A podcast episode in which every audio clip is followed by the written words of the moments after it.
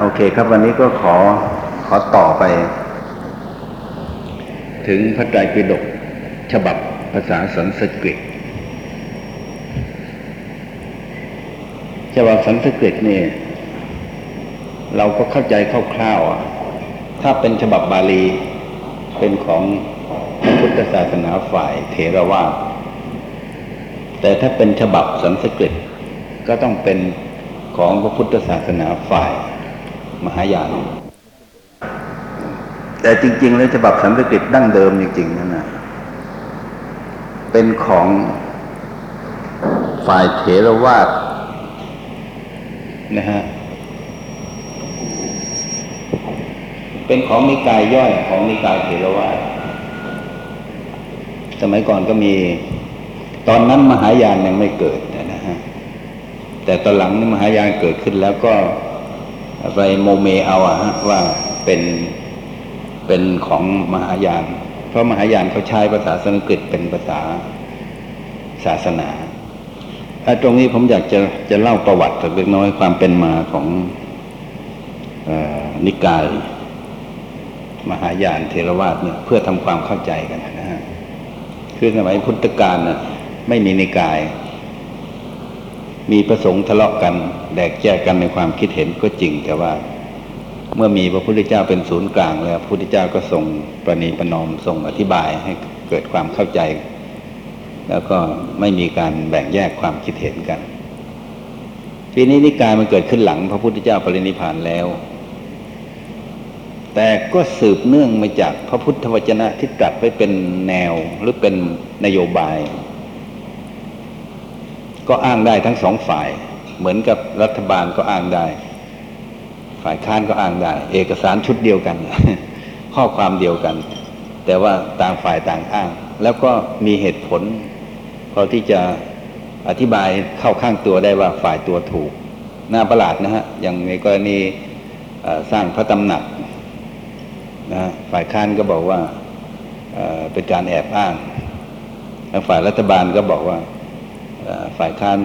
เอาเอกสารเท็จทั้งทั้งที่เอกสารชุดเดียวกันอะไรเนี่ยอันนี้ก็เหมือนกัน พระพุทธเจ้าตรัสกับพระนนท์ก่อนจะเสด็จสวรรค์ปริดับขันปรินิพพานนั้นตรัสเป็นแนวกว้างๆว่า ต่อไปภายภาคหน้าถ้าพระสงฆ์อยากจะยกเลิกข้อบังคับ เล็กๆ น้อยๆบ้าง ก็ได้ ข้อบังคับคือแปลจากคำว่าสิกขาบทสิกขาบทเล็กๆน้อยบ้างก็ได้ แต่บังเอิญพระนนท์ไม่ได้กราบทูลถาม ว่าสิกขาบทเล็กน้อยเนี่ยคือข้อใดบ้าง พอพระพุทธเจ้าปรินิพานไปแล้ว พระมหากัสสปะ ซึ่งทำหน้าที่สังคายนาประชุมสงฆ์ห้าร้อยรูปพระนนท์ก็นำเรื่องนี้เข้าไปทุกเรื่องอะพระนนท์จะนำเข้าสู่ที่ประชุมให้ที่ประชุมพิจารณาพอมาถึงประเด็นนี้เข้าข้าราชสงฆ์ก็ถามว่า พระพุทธองค์ตรัสหรือเปล่า สิกขาบทเล็กน้อยคือข้อใดบ้างพระนนท์บอกว่าไม่ได้ตรัสบอก แล้วถามท่านหรือเปล่าบอกไม่ได้ถาม พระสงฆ์ก็ถือว่าเป็นความบกพร่องของพระนนเหมือนกันที่ไม่รอบคอบ แต่พระนนท์ท่านก็ให้เหตุผลว่าไม่มีเวลาที่จะไปคิดซักถามอะไรแล้วเพราะตอนนั้นกำลังเศร้าโศกเสียใจว่าพระพุทธเจ้าจะเสด็จดับขันปรินิพพานไป นึกอะไรไม่ออก เพราะฉะนั้นก็ถ้าพระสงฆ์เห็นว่าผิดก็จะขอแสดงอาบัติ คล้ายๆว่าขอขมานะฮะพระสงฆ์ก็ปรับอบัติท่านเหมือนกันนะฮะท่านก็ยอมรับผิด ทีนี้ประเด็นนี้นะฮะพอประเด็นนี้เข้าสู่ที่ประชุมพระสงฆ์ก็เถียงกัน ว่าหนึ่งเราจะยกเลิกหรือไม่ แล้วถ้าจะยกเลิกสิกขาบทเล็กน้อยนั่นคือข้อใดบ้างคำว่าสิกขาบทเล็กน้อยคือข้อใดบ้างทีนี้ก็เถียงกันใหญ่ ทัศนะไม่ลงรอยไม่ไม่ไม่ไม่ตรงกันเลย ผลที่สุดท่านประธานในที่ประชุมคือพระมหากัสสปะ ท่านก็ขอมติโหวตขอโหวตในในในที่ประชุมสงฆ์โดยตั้งยติว่า ในเมื่อเราไม่ทราบแน่ชัดว่าสิกขาบทเล็กน้อยคือข้อใด เพราะฉะนั้นเราจะคงไว้ตามเดิม หรือว่าเราจะต้องเปลี่ยนแปลงที่มติส่วนมากก็ออกมาว่าให้คงไว้ตามเดิมคำว่ามติส่วนมากของพระเถระ ที่บอกว่าให้คงไว้ตามเดิม ซึ่งเป็นมติของที่ประชุมนะฮะโดยหลักเสียงข้างน้อยก็ต้องยอมรับใช่ไหมฮะก็เป็นมติของที่ประชุม เขาจึงเรียกมตินั้นว่าเถระวาทเถระวาทก็คือข้อตกลงหรือมติของพระเถระในที่ประชุมนั้นคำนี้เดิมยังไม่ได้เป็นชื่อของนิกาย เป็นในเพียงว่าเรียกว่ามติของที่ประชุม พระอรหันต์ห้าร้อยรูปนั้นนะเสียงส่วนมาก บอกว่าให้คงไว้ตามเดิม ทีนี้มันก็หลังจากที่ประชุมเสร็จไปแล้วก็มีพระเถระผู้ใหญ่รูปหนึ่ง ซึ่งไม่ได้รับนิมนต์เข้าเข้าประชุมด้วย แต่เป็นพระเถระที่มีลูกศิษย์ลูกหาเยอะ ท่านชื่อปุราณะว่าตอนหลังท่านมาทราบทัศนะของที่ประชุม ว่าที่ประชุมตกลงอย่างนี้ท่านไม่เห็นด้วยกับทัศนะของที่ประชุม แต่เนื่องจากท่านไม่ได้เป็นสสไม่ได้เข้า คล้าย ๆ อย่างนั้นนะไม่ได้เข้าสภากับเขาท่านก็แสดงทัศนะว่าท่านไม่เชื่อ ท่านไม่ยอมรับมติของคณะสงฆ์ส่วนใหญ่ เพราะท่านเชื่อว่าท่านท่านเชื่อว่าจะต้องเปลี่ยนแปลงได้พระพุทธองค์ก็ทรงอนุญาตแล้วให้เปลี่ยนแปลงได้ ท่านจะยึดหลักอย่างนี้ใครจะยึดถือยังไงก็ตาม แต่ท่านจะยึดแนวเนี้ยทีนี้เรื่องนั้นก็ผ่านไปพอเหตุการณ์ล่วงไปประมาณหนึ่งร้อยปี ก็มีพระชาววัชีบุตร พระชาวกษัตริย์ พวกกษัตริย์ลิชวีอะพวกพระพระวัชีบุตรกลุ่มหนึ่ง ได้เสนอให้แก้ไขข้อบังคับ หรือพระวินัยเนี่ยบางข้อบางบทเขาเสนอตั้งสิบข้อนะฮะว่าควรที่จะแก้ไข ควรที่จะเปลี่ยนแปลงในสิบข้อนั้นก็ยกตัวอย่างให้เห็นสักสองข้อเช่นข้อหนึ่งฉันเย็นได้ ข้อที่สองฉันสุราอ่อนๆได้ แบบสปาย wine cooler อะไรพวกนั้นอาจจะหรือไม่ก็อะไรเบียร์เบียร์อะไรทำนองนั้นนะนะก็มีตั้งสิบข้อ พระวัชชีบุตรกลุ่มนี้จะสืบเนื่องมาจากท่านปุราณะหรือไม่ไม่ทราบนะฮะแต่ว่าทัศนะเกิดเป็นตรงกันกับท่านปุราณะทีนี้ก็ท่านเหล่านี้ก็ มีสมัครพรรคพวกเยอะนะฮะแล้วก็เรื่องมันก็เข้าสู่ที่ประชุมสงฆ์พระสงฆ์ต้องทำสังคายนา เอาเรื่องนี้มาวินิจฉัยกันในที่ประชุมสงฆ์ใช้เวลาแปดเดือนนะกว่าจะวินิจฉัยกันสำเร็จ และผลที่สุดคณะสงฆ์ส่วนใหญ่ก็ไม่ยอมรับข้อเสนอนี้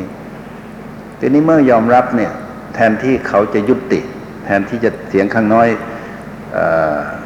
ควรที่จะรับมติของเสียงข้างมาก แต่ปรากฏว่าไม่ยอม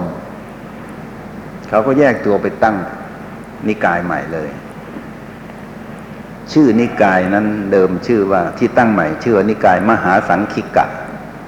มหาสังฆะเนี่ยนะ เราเอาอีกะเข้าไปมหาสังคิกะ ประกาศตนว่าไม่ขึ้นอยู่กับนิกายดั้งเดิมคณะสงฆ์ดั้งเดิม แล้วก็ถือคติถือถือมีจุดยืนว่า ถ้าต่อไปภายภาคหน้า สิกขาบทหรือข้อบังคับใด ๆ ซึ่งไม่ไม่เหมาะสมนะซึ่งไม่เหมาะกับกาลสมัยก็ให้ยกเลิกได้ เพราะเขาถือพระพุทธดำรัสที่ตรัสกับพระอานนท์ไว้เมื่อก่อนเสด็จดับขันปริพานเป็นหลัก ทีนี้ก็เกิดมีสองนิกายใหญ่ นิกายเดิมก็เลยชื่อว่าเถรวาทนิกายใหม่ก็เลยชื่อว่า หาสังคิกะ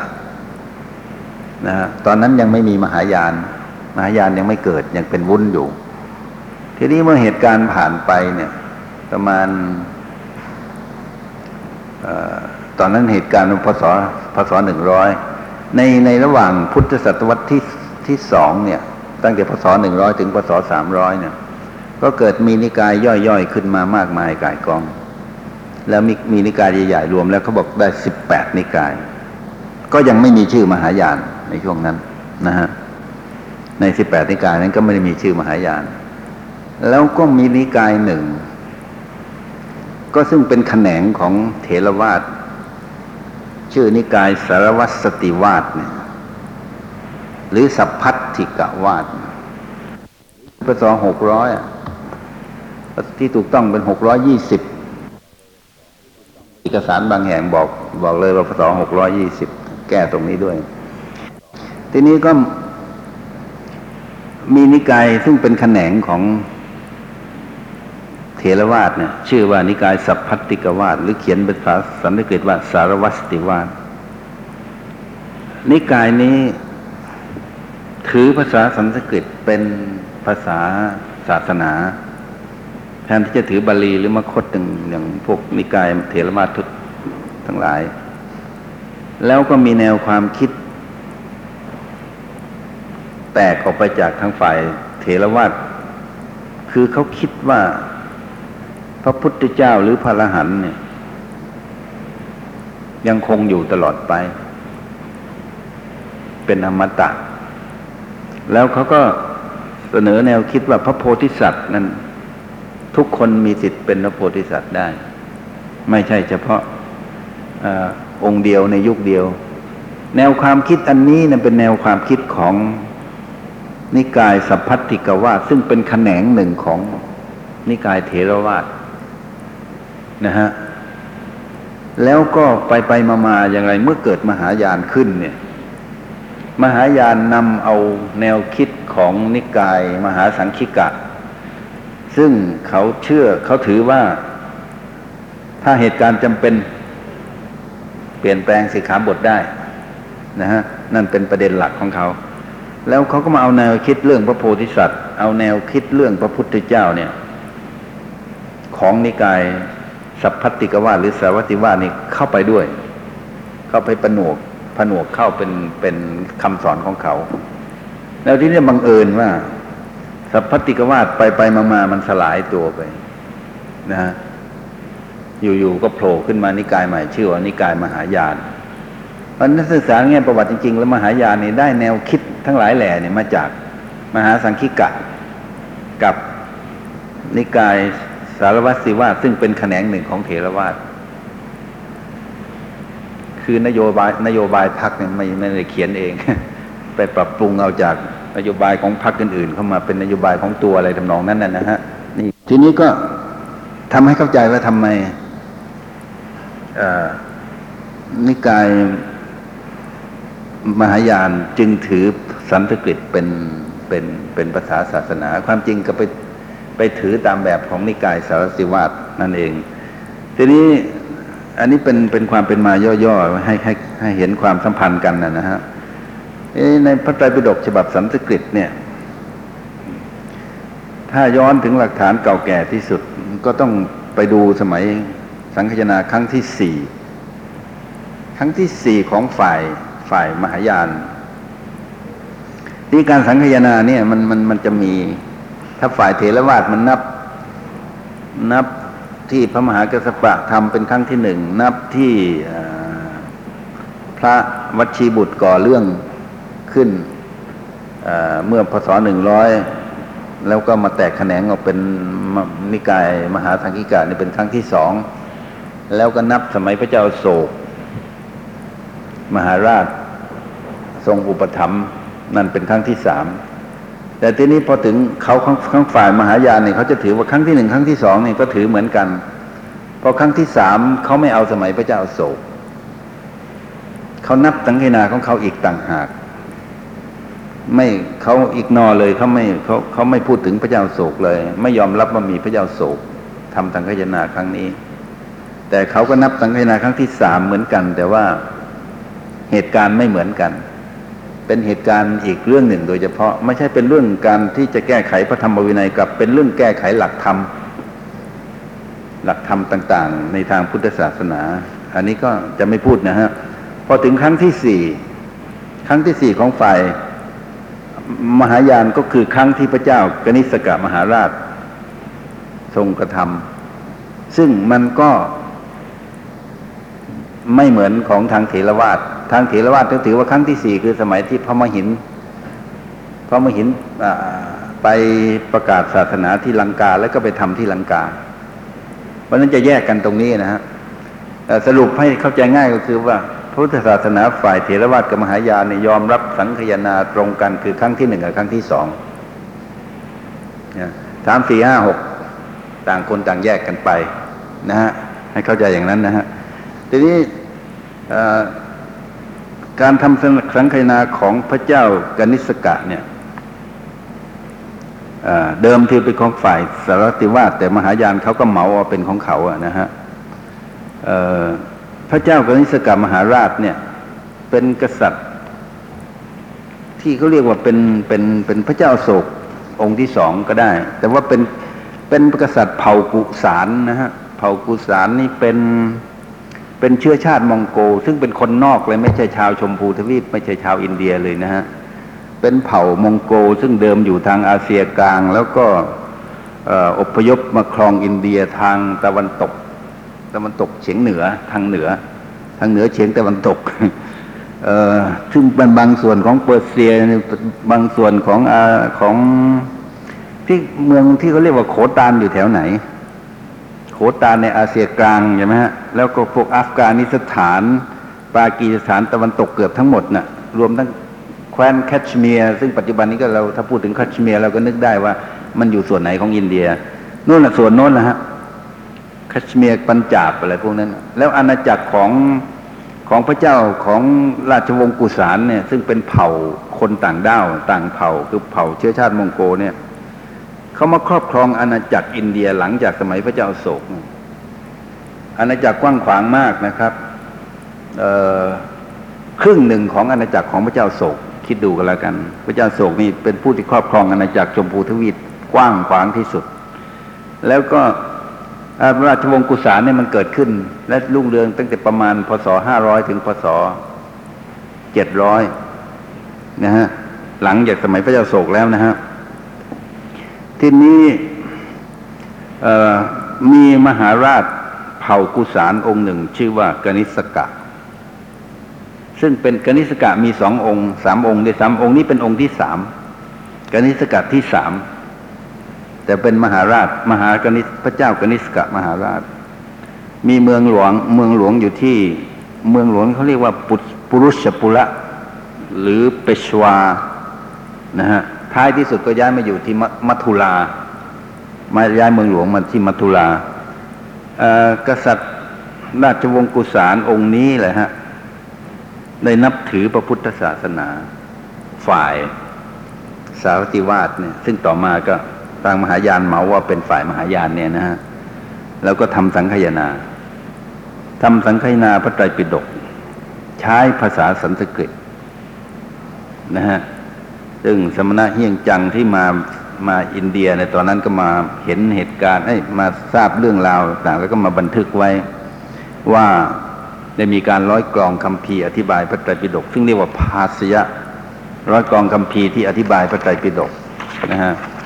แล้วคัมภีร์ท่านก็ให้ชื่อคัมภีร์เหล่านี้ไปก็ซึ่งซึ่งมันก็ไม่ เราก็ไม่เก็ตนะนะอ่านแล้วมันก็จำไม่ได้หรอกนะดูดูไปก็แล้วกันนะฮะคัมภีร์อธิบายพระสุตตันตปิฎกเรียกว่าอุปเทศศาสตร์ มีหนึ่งแสนสโลกคัมภีร์อธิบายพระวินัยปิฎกชื่อวินัยภาษาศาสตร์ แสนสโลกคัมภีร์อธิบายพระวิธรรมปิฎกชื่อ อภิธรรมภาษาศาสตร์แสนสโลกรวมเป็นสามแสนสโลก ทางเถรวาเราเรียกคาถาทางฝ่ายโน้นเขาเรียกสโลกนะแล้วก็ให้จารึกลงในแผ่นทองแดง บรรจุหีบศิลาใส่ไว้ในสถูปนิกายนี้นับถืออภิธรรมวิภาษาศาสตร์มากจึงเรียกนิกายนี้ไวยภาสิกะ ซึ่งตามคัมภีร์ปรัชญาอินเดียแบ่งนิกายทางความคิดออกเป็นสี่เท่านั้นคือสาวตันติกะไวยภาสิกะ มาธยมิกะ สุญญวาตวิทยาวาตอันนี้ก็เราฟังแล้วก็คงจะไม่เกิด ความเข้าใจอะไรมากนะครับนะฮะทีนี้พระไตรปิฎกสันสกฤตเขาก็มีสามปิฎกเหมือนของเราเหมือนกัน มีพระสูตร มีพระวินัย มีพระพิธรรมดูพระสุตตันตปิฎกนี่ก็แบ่งเป็นสี่แต่เขาไม่เรียกนิกาย ของเถรวาทมีพระสุตตันตปิฎกแบ่งเป็นทีฆนิกาย มัชฌิมนิกาย สังยุตตนิกาย อังคุตตรนิกายเขาจะเรียกเป็นอาคมเขาแบ่งเป็นสี่อาคมนะนะคือทีละคาคม มัธยมาคม สังยุตตาคม เอโกตราคม ทีราคาคมก็คือทีคณิกายของฝ่ายเราอะนะฮะเขามีแค่สามสิบสูตรนะฮะมัธยาคมเขามีสองร้อยยี่สิบสองสูตร มากกว่าของของฝ่ายเรานะฮะที่มีเนื้อหาตรงกันกับตรงตรงกันกับฉบับของของทางฝ่ายเถรวาทก็มีแค่แปดสิบสองคำพีร์เท่านอกนั้นก็ ไปสองสูตรนั้น นอกนั้นก็ไปแต่งกันกันเอามาเองไม่ทราบออกมาจากไหนกันบ้างนะฮะอันนี้ก็มันเป็นเรื่องเห็นข้อแตกต่างกันแล้วนะฮะเนื้อหาบางอย่างมันก็จะเปลี่ยนแปลงไป หน้าที่ยี่สิบสังยุตตาคม มีสามร้อยสิบแปดสูตร มีสูตรที่มีสูตรน้อยก็เพราะเหลือไปจัดที่เหลือไปจัดเข้าในทีราคาคม มัธยมาคม และเอโกตราคม ซึ่งในฉบับของภาษาบาลีนั้นมีถึง เจ็ดพันเจ็ดร้อยหกสิบสองสูตรเอโกตราคมก็เท่ากับอังคุตรนิกายของฝ่ายเถรวาทเรามีห้าสิบสองภาค ไม่ระบุว่ามีกี่สูตร ฉบับของบาลีเรานี่มันมีร้อยหกสิบเก้าสูตร ทีนี้มันที่มีข้อน่าคิดก็คือขุททกนิกาย ที่เขาเรียกว่ากระฉุดทราคมเนี่ย เนื้อหานี่มันจะไม่ ไม่เหมือนกันเลยนะฮะอันนี้เป็นข้อที่น่าสังเกตนะครับพระไตรปิฎกไม่ว่าฉบับของเถรวาทฉบับของมหายานหรือฉบับของนิกายอื่นใดอะ มันจะมีนิกายที่ห้าเนี่ย เรียกว่าขุททกนิกายหรือกระฉุดทราคมเนี่ย ชื่อมันจะเหมือนกันคล้ายกันแต่ว่าเนื้อหาไม่เหมือนกันเลย นะฮะทีนี้ก็มีมันมีข้อน่าคิดว่าทำไมเนื้อหามันไม่เหมือนกัน ก็แสดงว่าเขาเติมกันมาใหม่ ต่างคนต่างเติม ต่างคนต่างรวบรวม เพราะฉะนั้นก็ในทัศนะของนักปราชญ์ตะวันตกเขาถึงเชื่อกันว่า พระไตรปิฎกเนี่ย พระสูตรเนี่ย เดิมทีมันมีอยู่แค่สี่นิกายเท่านั้นนะมีทีฆนิกาย มัชฌิมนิกาย สังยุตตนิกาย อังคุตตรนิกาย ส่วนขุตตกนิกายเนี่ย มาเพิ่มกันภายหลังนะ เพราะเพิ่มตั้งภายหลัง เพราะต่างคนต่างเพิ่ม เนื้อหาจึงไม่ตรงกัน อันนี้ก็น่าฟังนะครับ น่าฟัง ทีนี้เวลาเราจะวินิจฉัย พุทธธรรม บางครั้งเนี่ยถ้าเราตัดขุตกนิกายออกไปแล้วเนี่ย ความขัดแย้งมันจะลดน้อยลง ราะว่าในส่วนที่เพิ่มเข้าไปในขุดในขุดตตกนิกาย เป็นส่วนซึ่งบางทีมันมันเนื้อหามันคล้ายๆ มันขัดแย้งกับกับหลักการของพระพุทธศาสนา แต่ว่าในเมื่อเขาบอกว่ามันเป็นอยู่ในมันอยู่ในพระไตรปิฎกเราก็ไม่รู้จะพูดว่าอย่างไร เอาผมยกตัวอย่าง เรื่องพระปริตเนี่ย บทสวดพระปริตต่าง ๆทำบททำน้ำมนต์สวดมนต์ นะฮะที่เขามาอ้างอ้างกันเนี่ย หรือเออเดี๋ยวเอาน้ำมนต์ก่อน มีมีพระสูตรที่พูดถึงว่าเกิดโรคอหิวา โรคหาขึ้นที่เมืองไผ่สาลี คนตายเป็นจำนวนมากนะครับ เสร็จแล้วก็พระพุทธองค์ก็เสด็จไปโปรดไปโปรดก็คือทรงบันดาลเนี่ยฝนตก เพื่อที่จะชะล้างสถานที่ ให้มันสะอาดอะไรต่าง ๆ เสร็จแล้วก็พระพุทธองค์เสด็จไปถึงแล้วก็ตรัสพุทธบัญชาให้พระอานนท์เนี่ยเอาน้ำมนต์ไปพรมในบททั่วทั่วทั้งบริเวณ เพื่อขับไล่พูดผีปีศาจอะไรกันแล้วแต่ เพื่อเป็นสวัสดิมงคลแก่ประชาชนแล้วก็โรคโรคก็หายไปประชาชนก็หายจากโรคภัยไข้เจ็บ อันนี้ก็มันมีอยู่ในส่วนที่เรียกว่าขุททกนิกายนะ ในส่วนนี้เรียกขุททกปาฐะ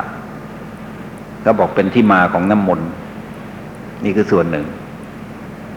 อีกส่วนหนึ่งก็ มีเล่า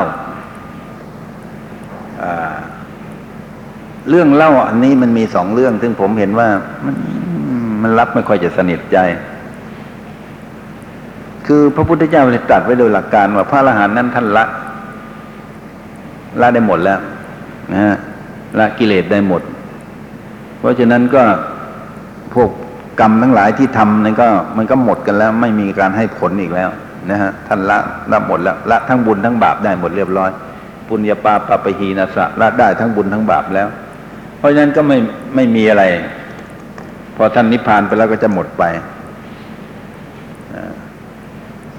ที่นี่มันก็มีเรื่องอย่างพระอรหันต์บางองค์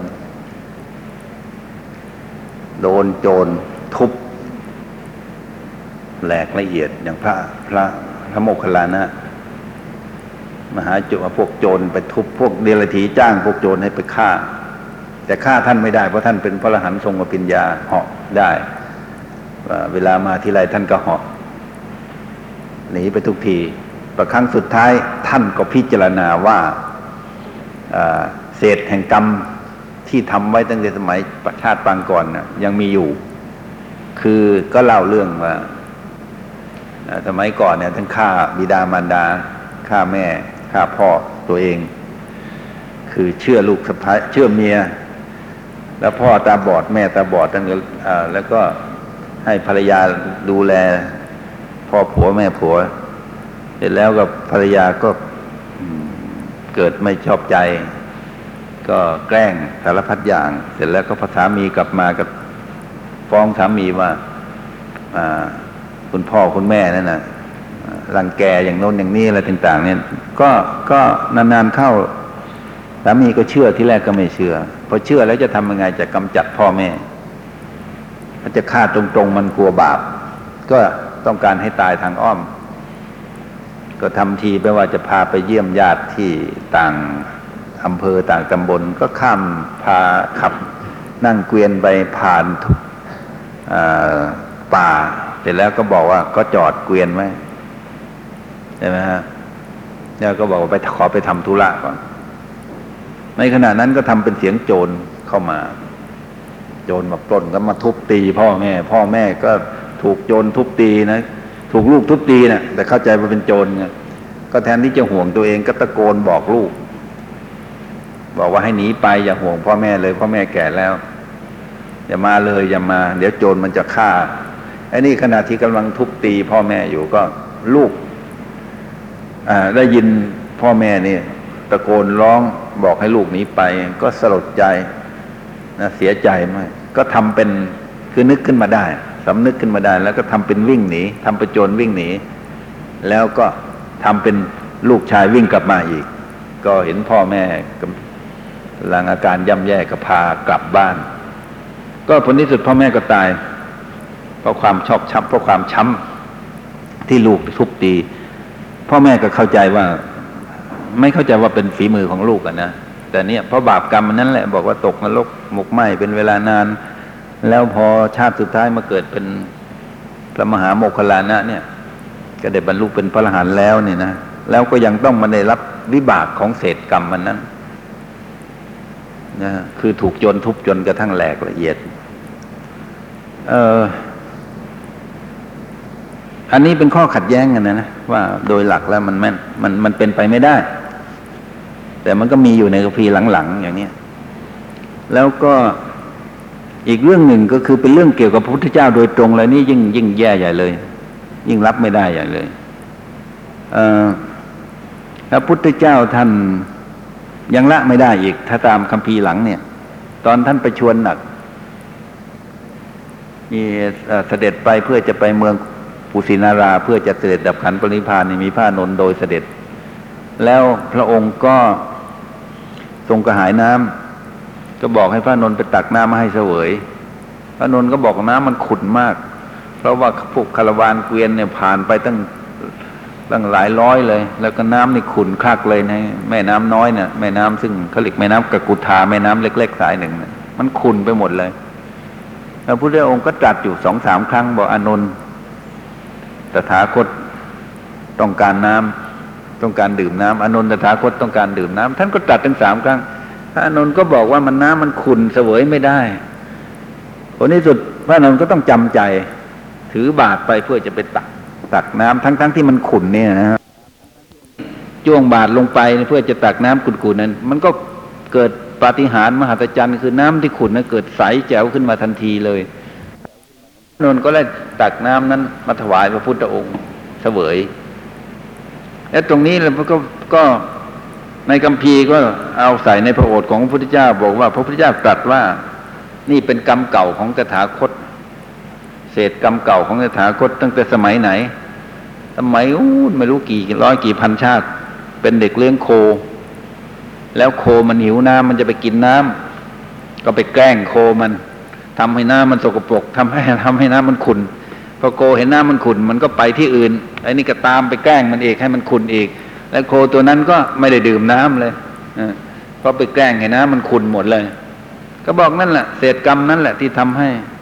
ตถาคตต้องมาผจญกับกับเหตุการณ์ครั้งนี้เออถ้าเราศึกษาพุทธศาสนานะเรื่องนี้มันไม่มันไม่เข้าหลัก ขัดกับหลักการของพุทธศาสนาเลย เพราะทุกอย่างทรงละได้ด้วยสัพพยุตยานแล้ว อย่าว่าแต่เรื่องแค่นี้เลยนะฮะในเรื่องซึ่งทางภาษาพระท่านเรียกว่าวาสนานะคือสิ่งที่มันสะสมอยู่ในในจิตสันดานลึกมากละเอียด ซึ่งอ่าทางภาษาพระท่านเรียกว่าวาสนานะคือสิ่งที่มันสะสมอยู่ในใน จิตสันดานลึกมากละเอียดมาก จนกระทั่งกลายเป็นขอประทานอภัยภาษาไทยเรียกสันดานเนี่ย เป็นสันดานเนี่ย กลายมาเป็นความเคยชินอ่าพระอรหันต์ทั่วไป ละกิเลสได้ แต่ว่าสันดานตัวนี้ละไม่ได้ เช่นอชอบพูดคำหยาบนะฮะอชอบพอเห็นสถานที่มันสงบสงัดไอ้มันสถานที่มันน่ารื่นรมก็ ก็ลืมตัวไปกระโดดหยองเหยงหยองเหยงแบบพระสารีบุตรท่านก็เป็นจนกระทั่งพระอื่นๆนินทา พระพุทธองค์ก็ตรัสว่านั่นเป็นวาสนาของสารีบุตร ท่านสารีบุตรก็ละไม่ได้ หรือบางองค์ชอบพูดคำหยาบคำหยาบด่าเอ่อไอ้ถอยพระปิรินทวัชชะท่านก็เป็นพระอรหันต์แต่ท่านไม่มีเจตนา มันพูดออกมาโดยไม่มีเจตนา คนที่เขารู้เรื่องเขาก็ไม่ถือเขา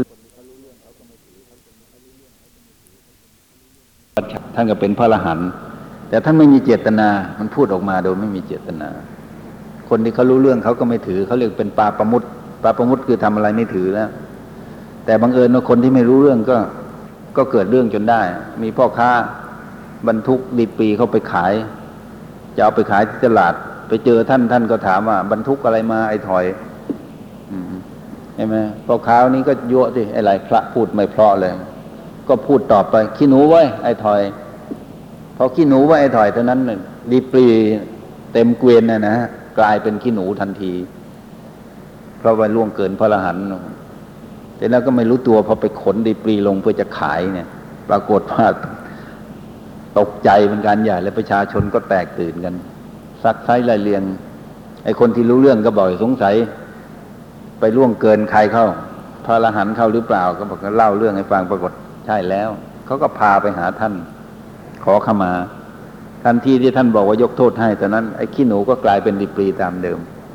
แล้วเรื่องนี้พระพุทธเจ้าก็ตรัสว่าเป็นวาสนาของพระพระองค์เนี้ยชื่อว่าปิรินทวัชชาท่านชอบพูดคำหยาบเนี่ย ไม่มีเจตนาหรอก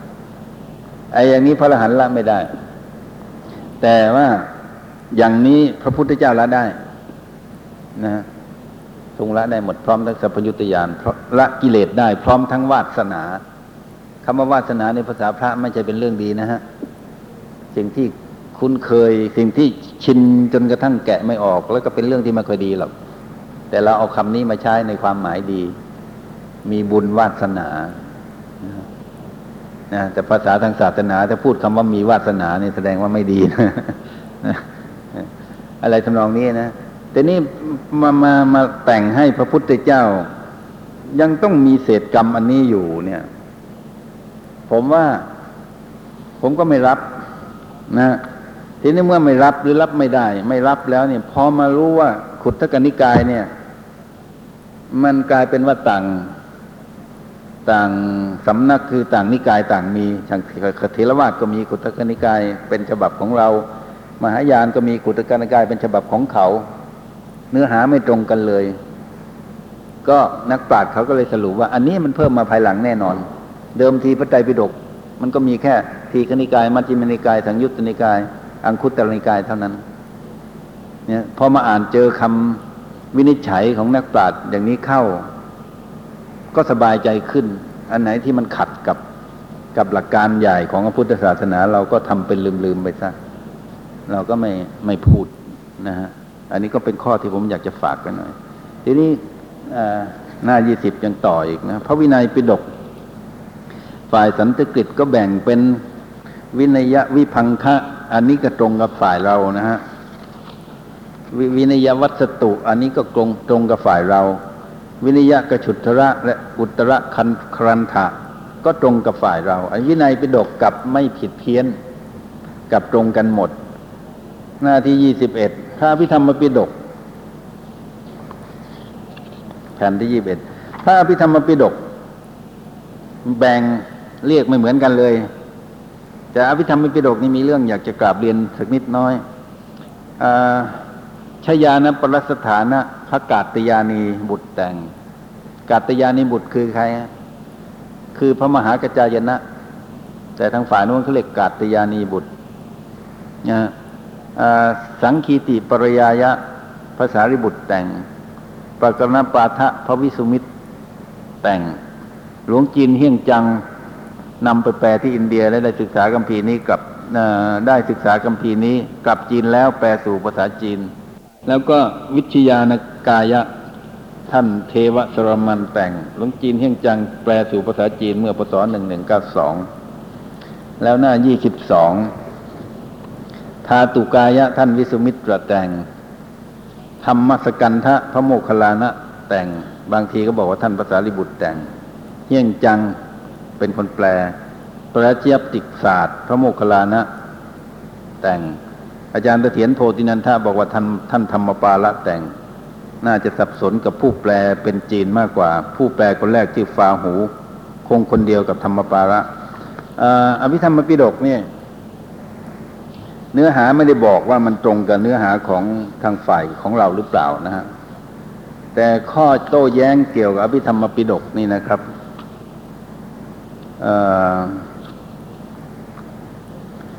มันมีอยู่เนื่องจากแนวความคิดที่นักปราชญ์ที่เขาวิเคราะห์กันแล้วเนี่ย ถ้าดูในแง่ประวัติศาสตร์อภิธรรมปิฎกก็เกิดขึ้นภายหลังแน่นอนนะฮะนักปราชญ์ก็วิเคราะห์ว่ามันเป็นพัฒนาการในยุคหลังนะฮะเนื้อหาของอภิธรรมปิฎกนั้น ก็เอาธรรมะจากพระสูตร มาร้อยกรองมาเรียบเรียงใหม่ ให้เป็น แง่ให้เป็นหลักวิชาเป็นขั้นเป็นตอนอจึงตัดเหตุการณ์ ตัดชื่อบุคคล ตัดชื่อสถานที่ออกหมด อธิบายเฉพาะหลักธรรมล้วนๆทีนี้พูดถึงเรื่องภาษา ภาษาในพิธรรมปิฎกนี่เป็นภาษาที่ไพเราะสละสลวยแล้วยากเป็นภาษานักวิชาการ ไม่เหมือนภาษาในอภิธรรมในพระวินัยปิฎกและพระสุตตันตปิฎกตรงนี้มันก็เป็นตัววิเคราะห์ได้ว่ามันไม่เหมือน เป็นพัฒนาการยุคหลังเนี่ย แล้วก็หลักฐานที่เขาอ้าง มันมีหลักฐานเยอะแยะ แต่ว่าผมอยากจะยกมาสองเรื่อง เรื่องหนึ่งคือนิกายสารวัติวาสเนี่ย ที่พูดถึงอยู่เนี่ย ที่เป็นต้นเหตุของอพระไตรปิฎกฉบับภาษาสันสกฤตเนี่ย นิกายสารวัตติวาสเนี่ย นับถือพระอภิธรรมมาก บางทีเขาเรียกว่านิกายอภิธรรม นิกายอภิธรรม เขาก็เขาก็อธิบอธิบายว่านิกายของเขาเนี่ย ถือว่าอภิธรรมเป็นเถระภาสิทธ์เขาไม่เคยถือว่าเป็นพุทธภาสิทธ์นิกายที่เขายกย่องอภิธรรมน่ะเขากลับบอกว่า อภิธรรมนั้นแต่งโดยพระเถระสามรูปเท่านั้นน่ะ ที่เป็นที่ที่ที่ที่มีบทบาทสำคัญที่สุดนะฮะคือหนึ่งท่านพระมหากัจจายนะ สองท่านภาษารีบุตร แล้วก็สามท่านพระโมคคัลลานะ แล้วพระพระวิสุมิตรนี่ก็มาแต่งภายหลังเป็นเป็นทีนี้โมคคัลลานะก็คือพระพระอักษาวกนั่นแหละภาษาลิบุตรก็คือภาษาลิบุตรอักษาวกนั่นแหละ พระมหากัจจายนะก็คือพระเถระผู้ใหญ่สมัยพุทธกาลที่เคยเล่าให้ฟังแล้วทำไมเขานิกายอภิธรรมเขาเชื่อว่า เป็นเถระภาสิทธ์ น่าคิดนะฮะ ทีนี้เราเรานับถือนิกายอื่น เราอย่างเถรวาทเรากลับถือว่าอภิธรรมเป็นพุทธวพุทธวจนะ เขาเองเนี่ยเขาถือว่าเป็นเถรภาสิทธิ์ทีนี้พระสารีบุตร กับพระมหากัจจายนะ กับพระสารีบุตรไอ้กับพระโมคคัลลานะเกี่ยวข้องกับอภิธรรมอย่างไรเนี่ย มันก็มีเรื่องอยู่ ซึ่งแต่งขึ้นในภายหลังคือหนังสือในหนังสือธรรมบท อัตถกถาธรรมบท เขาก็เล่าว่า พระพุทธเจ้าตอนทำทรงทำยมกปาฏิหาริย์แล้ว เสด็จขึ้นไปจำพรรษาบนสวรรค์ชั้นดาวดึงใช่ไหมฮะแล้วก็ไปเทศโปรดพุทธมารดา พุทธมารดาตอนนั้นไปเกิดเป็นเทพบุตร อยู่สวรรค์ชั้นสูงขึ้นไปกว่าชั้นดาวดึงคือชั้นดุสิตแต่พระพุทธองค์ไปประทับอยู่ที่ชั้นชั้นดาวดึง ที่แท่นบรรดุกำพลศิลาอาจนั่นนะของพระอินทร์นะแล้วก็พระพุทธมารดาซึ่งตอนนั้นเป็นพระโพธิเป็นเทพบุตรแล้วก็ลงมาฟัง ฟังอภิธรรม พระพุทธเจ้าทรงแสดงอภิธรรมให้แก่ประชุมเทวดาทั้งหลาย ซึ่งมีพุทธมารดาอยู่ด้วยเนี่ยอดีตพุทธมารดาอยู่ด้วยนะฮะทีนี้ต่อระยะเวลาสามเดือน คนแต่งก็ตั้งคำถามขึ้นมาเองว่าตั้งสามเดือนท่านแสดงไม่หยุดเลยเนี่ย แล้วท่านไม่เหนื่อยแล้วท่านจะเอาเวลาไหน พักผ่อนเอาเวลาไหนเสวยฉันพัตตาหาร ท่านก็บอกว่าพระพุทธองค์เวลาต้องการจะพักผ่อน หรือเวลาต้องการจะลงมาสู่มนุษยโลกเนี่ยก็ทรงนิรมิตพุทธนรมิตคือทำพระพุทธรูปขึ้นมาอีกองค์หนึ่งไงนิรมิตพุทธนิรมิตขึ้นมาอีกองค์หนึ่ง แล้วให้ทำหน้าที่เทศสอนแทน แล้วพระองค์ก็แวบหายลงมา หายลงมายังมนุษยโลก มาลงมายังมนุษยโลกนี่มาที่ไหน คือมาให้ภาษาลิบุตรเฝ้าภาษาลิบุตรจะรอเฝ้าอยู่ที่เขาเรียกว่าลิมสะอโนดาตนะพระพุทธองค์ก็จะตรัสให้ภาษาลิบุตรฟังว่าได้สอนเทวดาว่าอย่างไรอย่างไรภาษาลิบุตรท่านก็จำ เอาสิ่งที่พระพุทธองค์ทรงสอน เขาบอกว่าโดยวิธีนี้นะฮะพวกเทวดาก็ไม่ก็นึกว่าพระพุทธองค์แสดงทำตั้งแต่ต้นจนจบ แต่หาไม่ใช่ พระองค์แวบมาแล้วก็ให้ให้ให้ตัวแทนที่พระองค์ทรงนิรมิตขึ้นนะนะอธิบายเทศต่อให้ให้เทศต่อไป แล้วพระองค์ก็มามาให้ภาษาลิบุตรเฝ้า แล้วก็ทรงอธิบายให้ภาษาลิบุตรฟัง ราะเหตุนี้แลนิกายสารติวาสเขาถึงถือว่าพระเสรีบุตรเป็นผู้ได้รับการถ่ายทอด อภิธรรมจากพระพุทธเจ้านะฮะและพระนนพระพระโมคคลานะก็เช่นเดียวกันเพราะพระโมคคลานะเป็นพระเถระผู้ใหญ่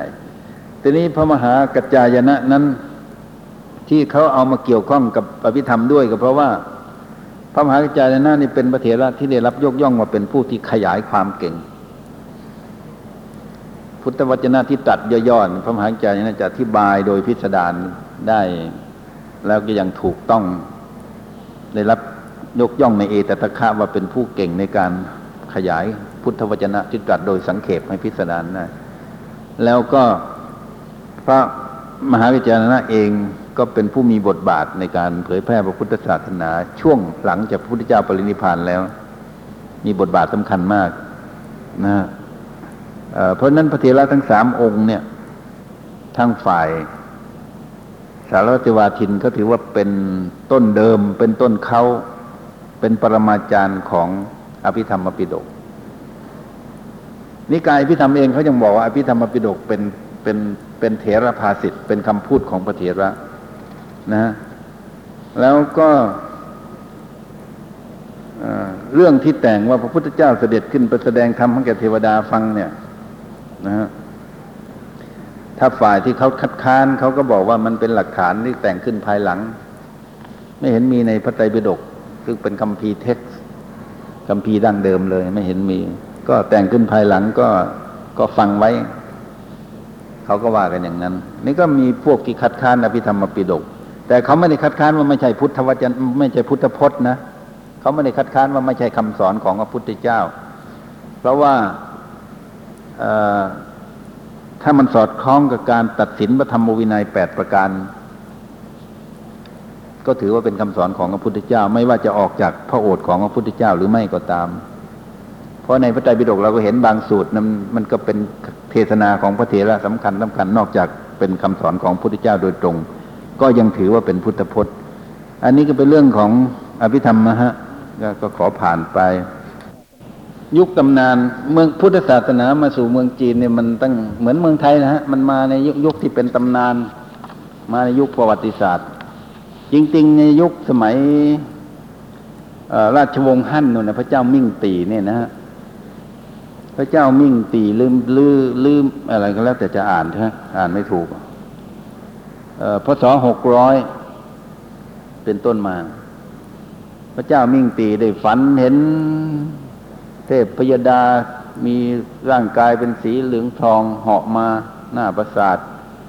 โหนก็ทำนายว่าจะมีสมณะรูปหนึ่งเป็นเจ้าชายอินเดีย มีชวีวันงดงามดังทอง มีคำสอนลึกซึ้งคำสอนของท่านผู้นี้อาจมาถึงประเทศจีนก็ได้นี่เห็นไหมแต่งเป็นนิยายแล้ว พระเจ้ามิ่งตีก็ส่งทูตสิบแปดคนไปสืบข่าวว่าได้ข่าวว่ามีคำสอนของคำสอนอันล้ำเลิศของผู้ตรัสรู้นะฮะในเขต ไปไปสืบที่อาเซียกลางนะฮะไปแถวโขตาน ปัจจุบันนี้อยู่ทางตะวันตกเฉียงใต้แถบมณฑลซินเกียงคณะทูตก็ไปพบพระแขกองค์หนึ่งชื่อว่ากัสยปะมาตังคะ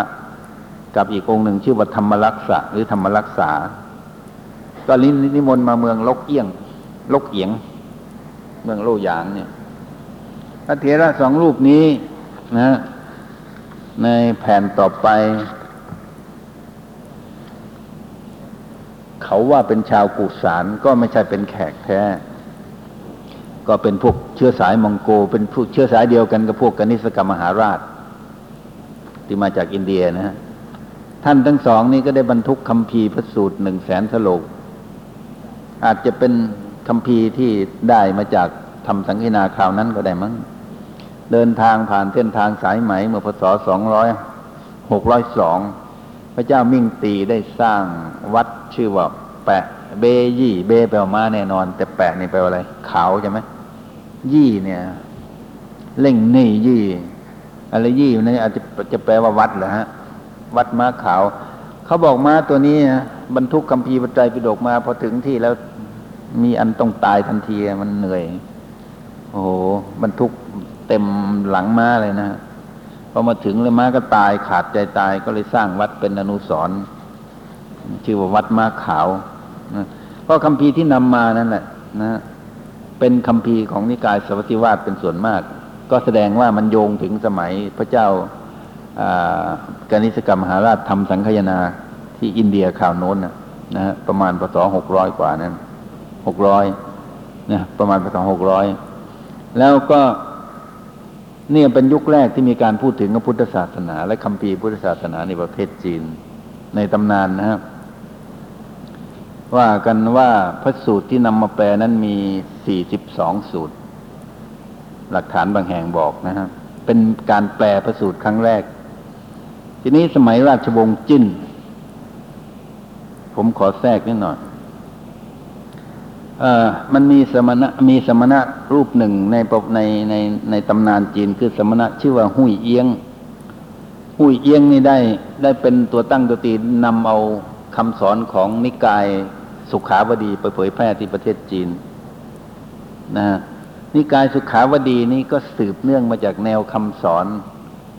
ที่ว่าพระพุทธเจ้าเป็นอมตะ นั่นแหละครับ ซึ่งมันเป็นหลักคำสอนหลักของมหายานในปัจจุบันเนี้ย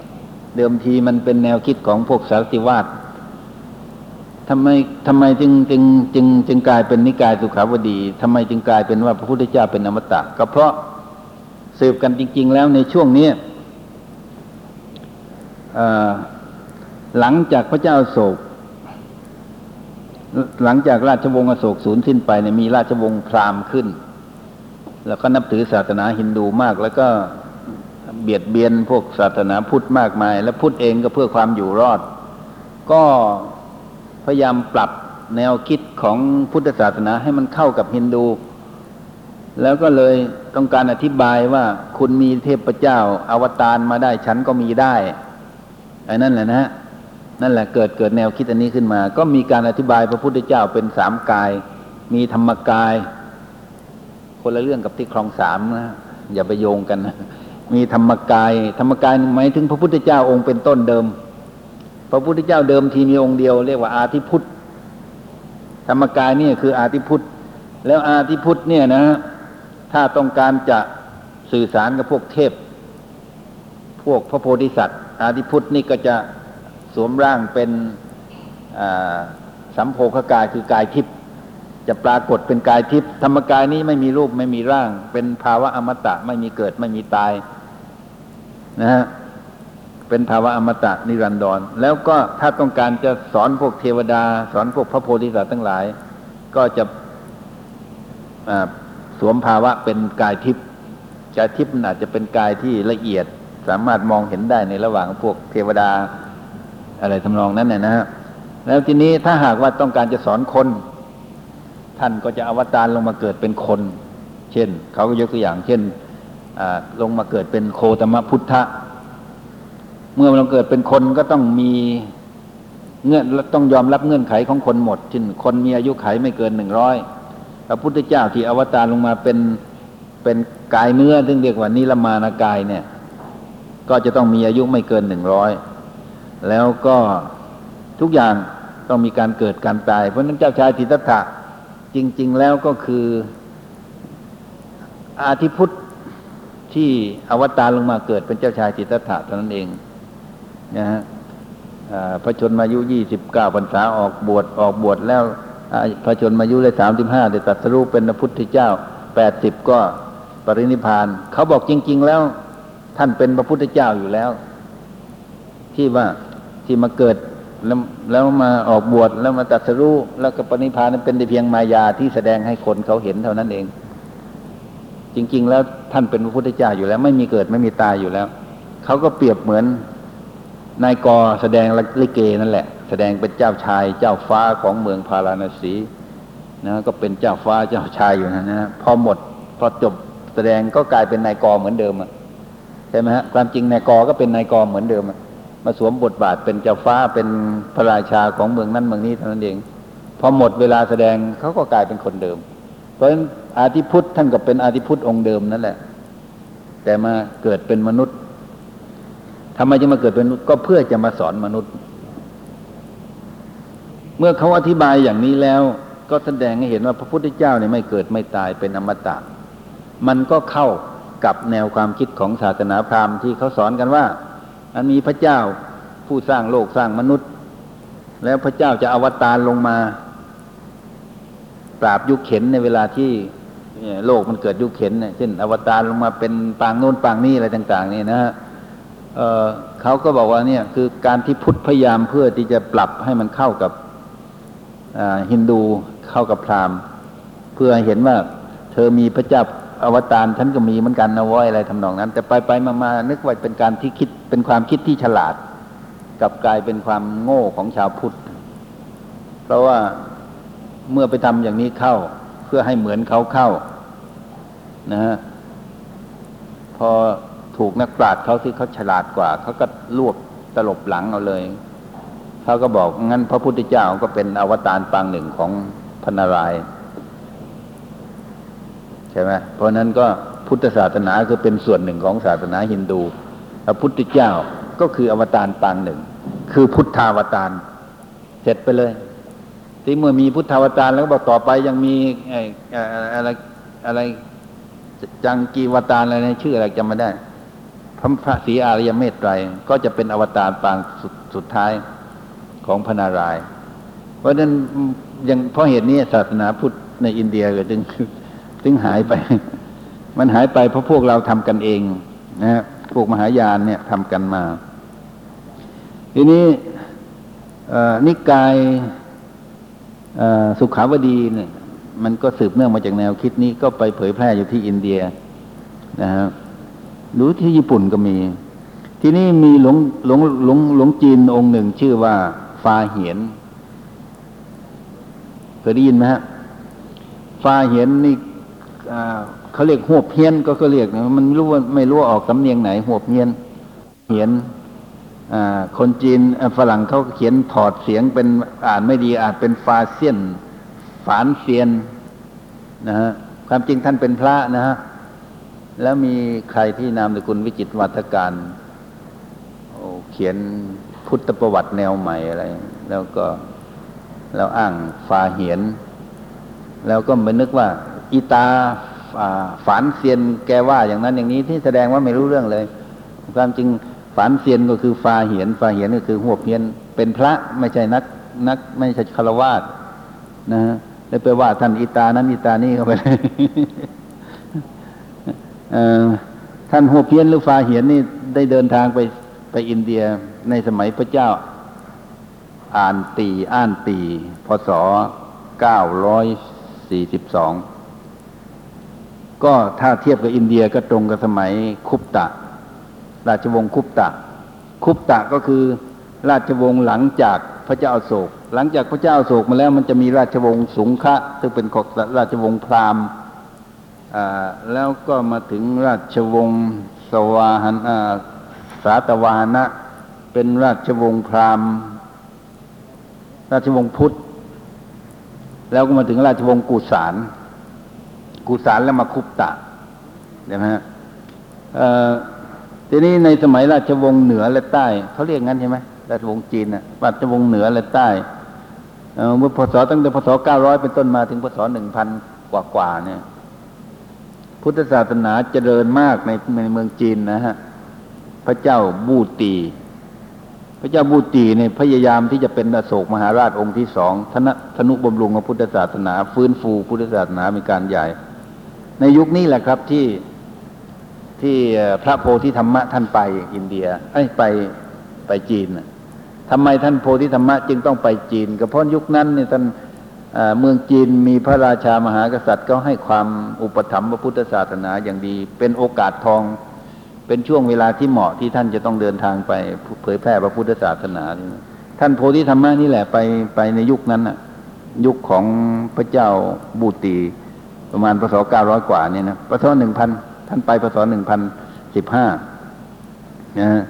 แล้วท่านก็ไปถ่ายทอดเซน เรื่องพุทธศาสนานิกายเซนเนี่ยเป็นเรื่องที่น่าเรื่มน่าน่าน่าสนใจ เพราะว่าเขาอ้างว่า มาจากพระพุทธเจ้า เป็นสายตรงจากพระพุทธเจ้า มันคล้ายๆลัทธิธรรมกายนี่บอกเป็นสายตรงจากพระพุทธเจ้า ถ้าถ้า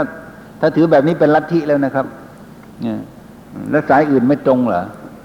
พุทธศาสนานิกายอื่นไม่ไม่เป็นสายตรงเหรอนี่นี่แบบเดียวกัน อ้างว่าเซนนี่เป็นสายตรงจากพระพุทธเจ้า พระพุทธเจ้าท่านสอนให้มหากัสปะคือเขาก็สร้างตำนานขึ้นมาว่าพระมหากัสปะกับพระเถระอื่นๆฟังธรรมจากพระพุทธเจ้าอยู่ ในขณะนั้นพระพุทธเจ้าท่านไม่ตรัสสอนอะไรเลย ท่านยกดอกไม้ขึ้น ดอกบัวขึ้นเหนือพระเศียรแล้วก็ไม่ตรัสอะไรเลยนะ เงียบ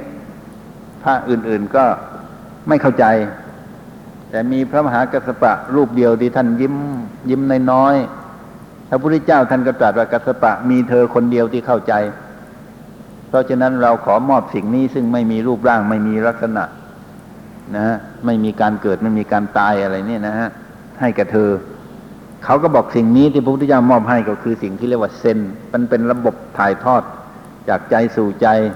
ระบบ sudden enlightenment การตรัสรู้ฉับพลันนะคล้ายๆมันเป็นเรื่องลึกลับเหมือนกันนะค่อนข้างจะลึกลับพอพระพุทธเจ้าถ่ายทอดให้แก่พระหากัสสปะ เขาก็บอกว่าพระมหากัสปะนั้นก็ถ่ายทอดให้แก่พระนนท์แล้วการถ่ายทอดนั้นก็มีการมอบบาตรและจีวร ให้เป็นสัญลักษณ์ ให้เป็นเครื่องเป็นเครื่องหมายว่าเป็นผู้รับผิดชอบในการเผยแพร่พระพุทธศาสนาต่อไป ไปถึงเมืองจีนเขาเรียก patriarch patriarch patriarch ก็คือแปลเป็นไทยว่าสังฆราช คือเป็นประมุขของของสงฆ์นิกายนี้เลยนะ พอพระมหากัสสปะถ่ายทอดให้กับพระนนท์พระนนท์ก็ถ่ายทอดให้แก่ใครอีกหลายองค์ จนกระทั่งไปถึงโพธิธรรมะถ่ายทอดไปให้ท่านโพธิธรรมะ ท่านโพธิธรรมะก็เดินทางไปเมืองจีน เมื่อพศร้อยกว่าเนี่ยพศหนึ่งร้อยไอ้หนึ่งพันหนึ่งพันหนึ่งพันสิบห้าท่านไปเมืองจีน ก็ไปถ่ายทอดเซนให้แก่พระจีน แล้วมีเรื่องสนุกมากเพราะท่านไปถึงท่านก็ไปเทศ แล้วก็มีพระองค์หนึ่ง ชื่อซิ่งกวง เห็นพระแขกเขี้ยวยาว หนวดยาวนะ หนวดครึ้มอะเขี้ยวเขี้ยวมีเขี้ยวยาว แล้วก็ไปฟังเทศแล้วก็หมั่นไส้พระแขกองนี้เดี๋ยวหักเขี้ยวซะเนี่ยพอเสร็จแล้วพอท่านเทศจบ ท่านก็สั่งให้ลูกศิษย์เอาเอาน้ำชาไปต้อนรับ พระองค์เนี้ยชื่อเสี่ยงกงซิ่งซิ่งกวงเนี่ย เอาชาไปไปไปไปให้ไปฉันไปให้ฉัน ปรากฏว่าในถ้วยชานั้นมีเขี้ยว ท่านถอดท่านท่านถอดเขี้ยวของท่านใส่ในถ้วยชานั้น ท่านผู้นี้ก็เลยรู้สิว่าพระแขกองค์นี้ไม่ใช่พระธรรมดา รู้ความคิดของตัวเอง ก็รู้ว่าตัวเองผิดก็เข้าไปขอขมาเสร็จแล้วก็ขอถวายตัวเป็นลูกศิษย์แล้วท่านก็ไม่ยอมไม่ยอมรับ แล้วไปตามท่านไปไหนก็ตามไป